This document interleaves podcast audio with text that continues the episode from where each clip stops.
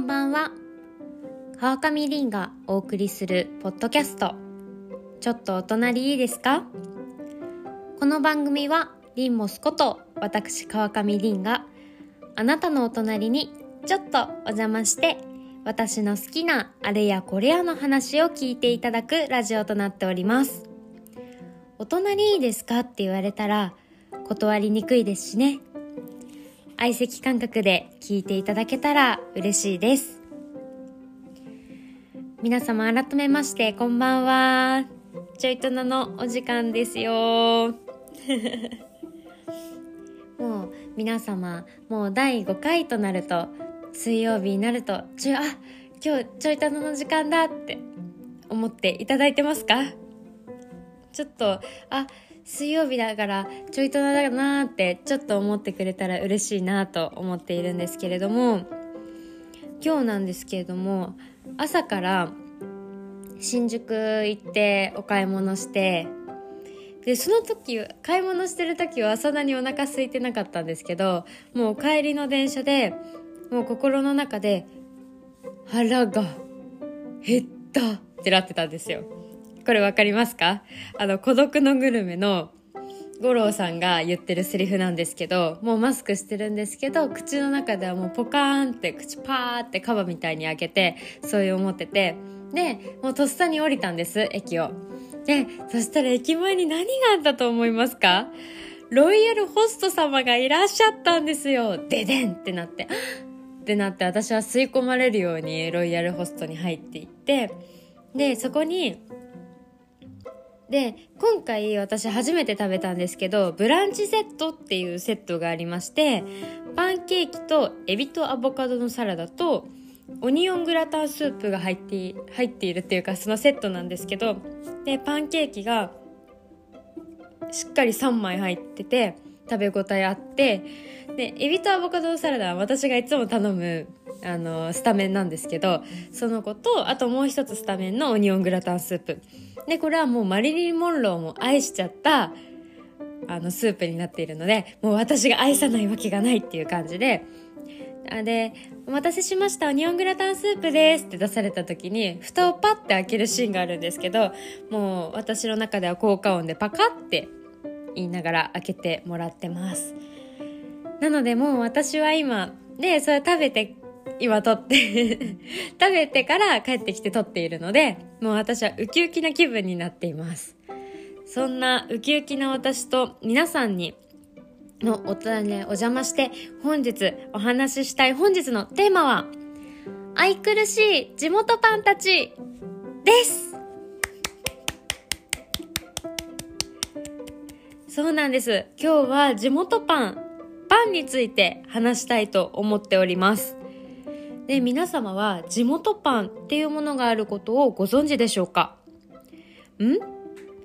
地元のパン？なんかの商品名ってなるかと思うんですけど地元パンとはあのそうあの各所にあるパンのことを総称して言うんですけどあの日本全国津々浦々たくさんのお土産物だったりあの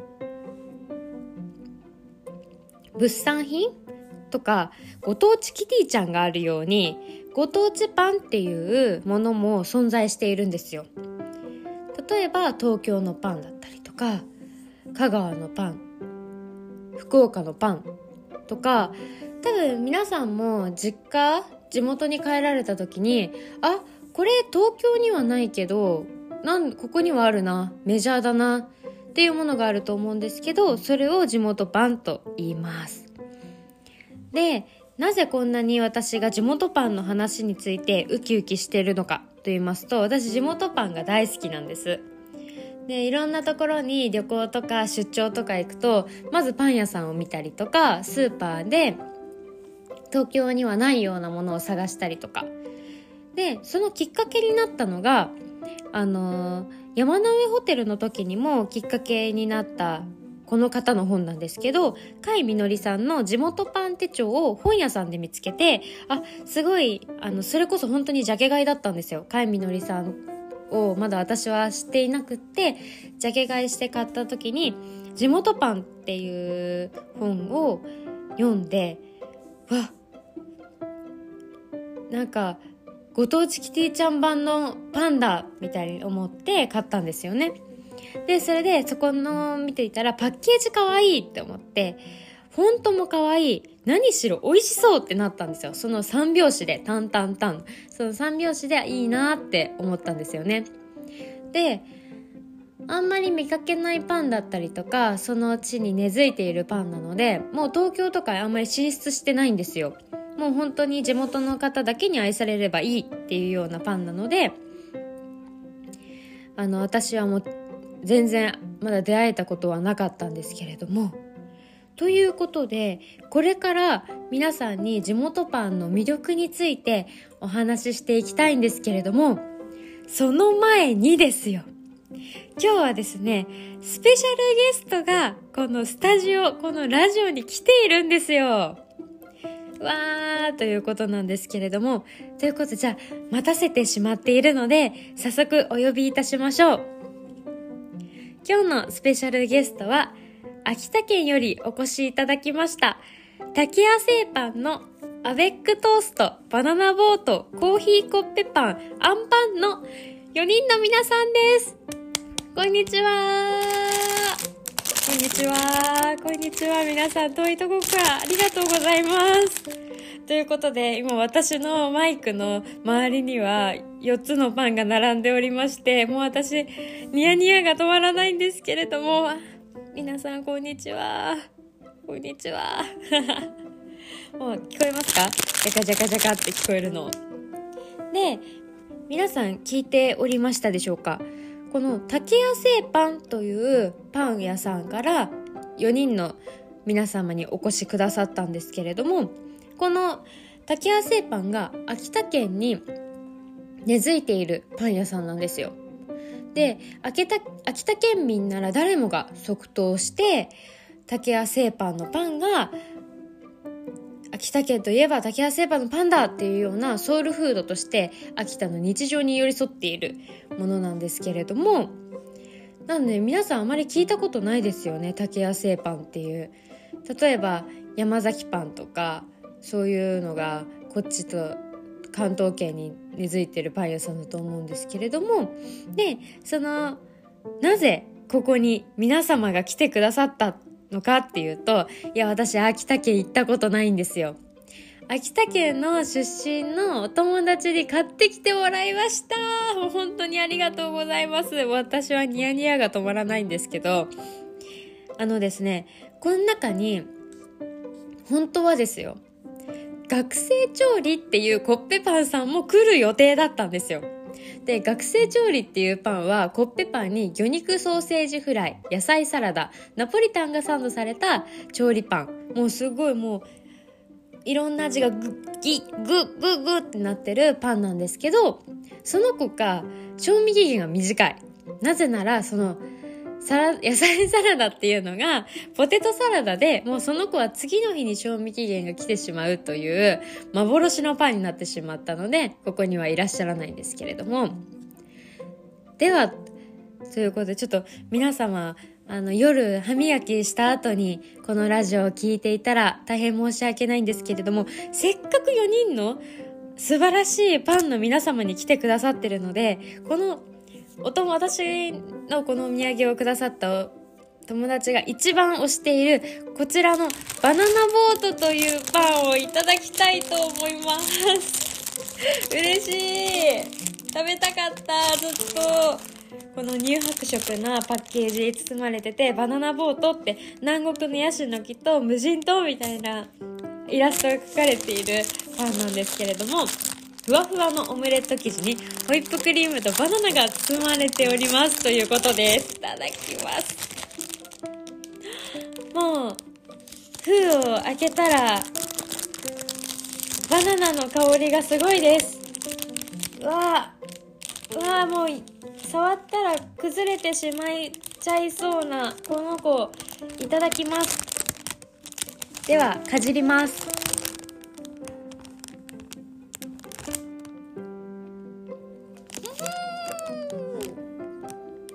だ先端なのでバナナは来てません。もう一口いただきます。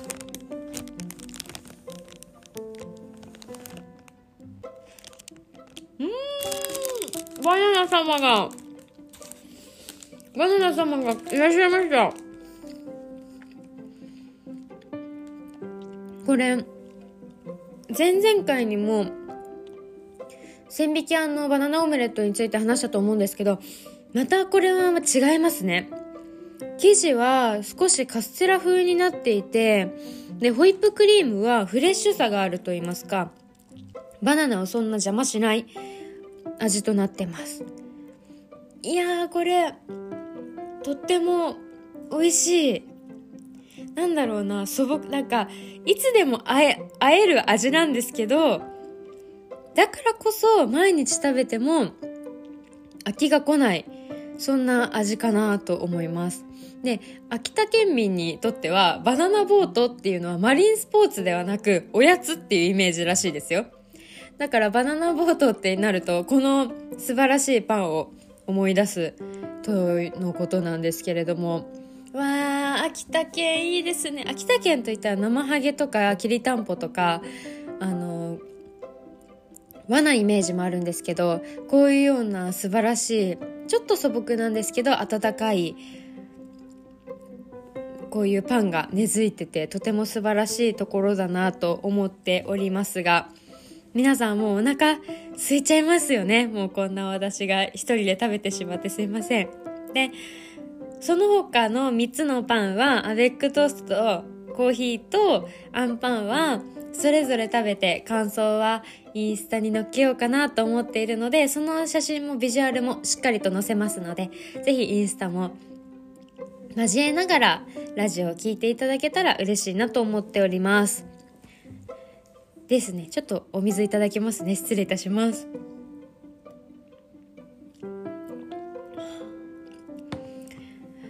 ことで、ちょっと一息、一息、私しかついてないんですけど、ついたところで、まず地元パンの魅力、私が感じている地元パンの魅力を感じ、あの、お伝えしたいと思います。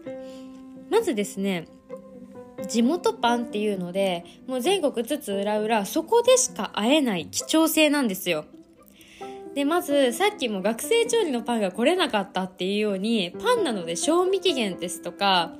その美味しく食べれる期間があるしあとはもしそのパン屋さんがすごい人気だとしたら朝早く行かないと買えないかもしれない。まさにこれは出会いなんですよ。っていう貴重性だったりとかあとは昔ながらの素朴さもありつつなんか今って、まあ、東京で例えてしまうとドーナツ屋さんが長蛇の列をしていたりとかあのー、まあそれはそれで私大好きなんですよ。別に否定してるとかそういうのではなくって並んで食べるパンも好きなんですけどこういうような地元で根付いているスーパーとかで売っているパンの方がなんか素朴さもありつつ寄り添ってくれるような。でもこれを忘れちゃいけないのはこういうようなパンの企業って結構もう1920何年とか老舗のパン屋さんが多いのでいつまでもあると思うなっていう。その当たり前と思うなっていうね。だから今食べたいなって思った時にしっかり旅行行った先でこういうパンを見つけたら食べようと思うんですけどなので素朴さだったりとかそういうのもありながらもほかほかに心を温めてくれるそういうような地元パンそういうようなことが魅力だなと感じているんですけれどもで、ここでですね、まず私が食べたことあるパンをご紹介したいと思います。で、こんなことをすごい熱く語ってるんですけど、地元パンを知ったのも最近ですし、あの、すごい自分の中で、あの街を歩くと旅行先とかくんくんもうその地元パンの可愛いのあるかなっていう嗅覚を研ぎ澄まして旅行してるのが本当に最近なのでちょっとひょっとしたらまだ私より食べたことあるような人がたくさんいるかもしれないんですけれども食べたことあるパンをご紹介したいと思います。まずは長野県のモンパルさんの牛乳パンです。でこれはパッケージが真っ白いビニールの袋になっていて緑あ青の字で失礼しました。青の字で牛乳パンって書いてあるんですけどパンがすっごいふかふかであの、私の手のひらよりちょっと大きいサイズの四角のパンなんですけど中にミルククリームが挟まっていてもうこれはもう手でグッと押すともう潰れちゃうような。なのであのもうカロリーは全部飛ぶのでカロリーが 0キロカロリーかもしれないんですけどそういうような長野にあるパンとあとここはもう私の行きつけと言っても過言ではない東京池袋にございます高瀬あの1階がパン屋さんで2階が喫茶店で3階が洋食屋さんのあの素晴らしいビルのカジノというパンなんですけどフルーツ入りクリームカスタードクリーム。であと人なんかあのオセロみたいに白黒白黒っていう並んでおりまして白の方には粉砂糖がまぶしてあって黒の方にはチョコがかかっているようなもう高カロリーもう もう一袋であの2日分のカロリーはあるんじゃないかぐらい高カロリーのベッタベタのパンなんですけどもうこれもとっても美味しいパンとなっております。あと静岡ののっぽパン。あのキリンの首がうーって伸びているパッケージの30センチぐらいあるんじゃないかな。あのコッペパンなんですけどその中で私は元祖クリームっていうのが好きなんですけどであのこの前知ったんですけどそののっぽパンに対抗してかその前にあったのか分かんないんですけどキリンちゃんっていうそういうコッペパンもあったりしてなんか静岡はコッペパンが有名らしく次静岡県に行ってみたらのっぽパンだけじゃなくキリンちゃんも食べてみたいなと思ってます。あと東京だとペリカンこれ有名ですよね。食パンとかロールパンとかいろいろあるパン屋さんとか。あと忘れちゃいけないのは銀座木村屋のあんパンですよね。もうこれは最高ですよ。あのウグイスがあ普通の小倉以外にもウグイスがあったり桜があったりとかクリーム。あとはチョコとか迷ったかな。すごい手のひらサイズのあんパンなんですけどもうこれは何個でも食べれちゃいますね。でで全然あの地元パンとは関係ないんですけどその木村屋の銀座の総本店にあるで木村屋のそのパン屋さんも2階が喫茶で3階が洋食屋さんなんですけどこの前初めてその洋食屋さんに行った時にもうここのビーフシチューが最高なんです。でしかも木村屋のパンが食べ放題なの。うわーってなってもうでホスピタリティの満載の店員さんとかでこのパンはトウモロコシのパンでこれはチーズとなんとかのパンでみたいないろいろ教えてくれたりしてあのいっぱいパンくれてビーフシチューとも相性バッチリなのでぜひすいません地元パンから離れてしまったんですけどぜひ皆様行ってみてください。でちなみにこれから食べてみたいぞっていうパンもありましてご紹介したいと思います。と東京のリバティというパン屋さんのうさぎパン。あと福島県の清川製パンというパン屋さんの油パン。油で揚げているドーナツみたいなパンらしいです。パッケージがニコちゃんマークで可愛いなと思ってちょっと揚げてみたんですけれども。あと富山県の清水製パンの翡翠パン。これはあの富山は翡翠が有名なのでそのあんパンの上に緑のコーティングがしてあってすごいキュートなパンなのでちょっと気になりますねこれは。あと香川県のマルキン製パン工場のフラワーブレッド。もうこれはなんかバラパンみたいな。まあバラパンって違うところにあったと思うんですけどなんかお花のモチーフになっていてあのパッケージが花束みたいになっていてとても可愛らしいので気になるなという感じなんですけれどもこの4つが私の食べてみたい地元パンとなっております。どうですか？皆さん気になりますか？ちょっとあの地元パンってあのパソコンとか携帯で調べてみるとたくさん出てくるのであのフォントとか色使いとかもすごい勉強になると思うのでぜひ見ていただきたいんですけれどもと最後にですね地元パンとはもう手軽に幸せになれてあとはもう老舗が多いのであのもう味は間違いなしもうとても素晴らしい歴史を皆様紡いでいるのでもうそこも好きですしあとは先ほどもお伝えしましたがここでしか会えないかつ美味しいっていうのが地元パンの魅力なんじゃないかなと思っております。で皆さんの地元に帰ったらいろんなパンがあると思うんですけれどもぜひなんかその秋田のお友達も言ってたんですけどあんまり食べないって言ってたんですよ。えーってびっくりしてなので皆さんも地元に帰られたりとかした時は地元のパンを調べて食べてみるのもなんか新しい発見ができるんじゃないかなと思います。で私も私の地元はないと思ってたんですけど調べたらしっかりあるんですよね。なので私もたあの食わず嫌いじゃないですけどそういうのではなくしっかりとまずまずは地元の私のご自身の地元のパンを愛していろんなところの地元パンを楽しむっていうのもこれからの楽しみにしていきたいと思いました。まずですね今日は初めてのこのちょいとなにスペシャルゲストが来てくださいましたのでこの4人の皆様に皆さん拍手をお願いします。ありがとうございました。皆様遠いところから東京も東京で寒いでしょうというとこなんですけれども 皆さん私の地元パンの魅力伝わったでしょうか？ありがとうございます。今日も聞いてくださって。ということで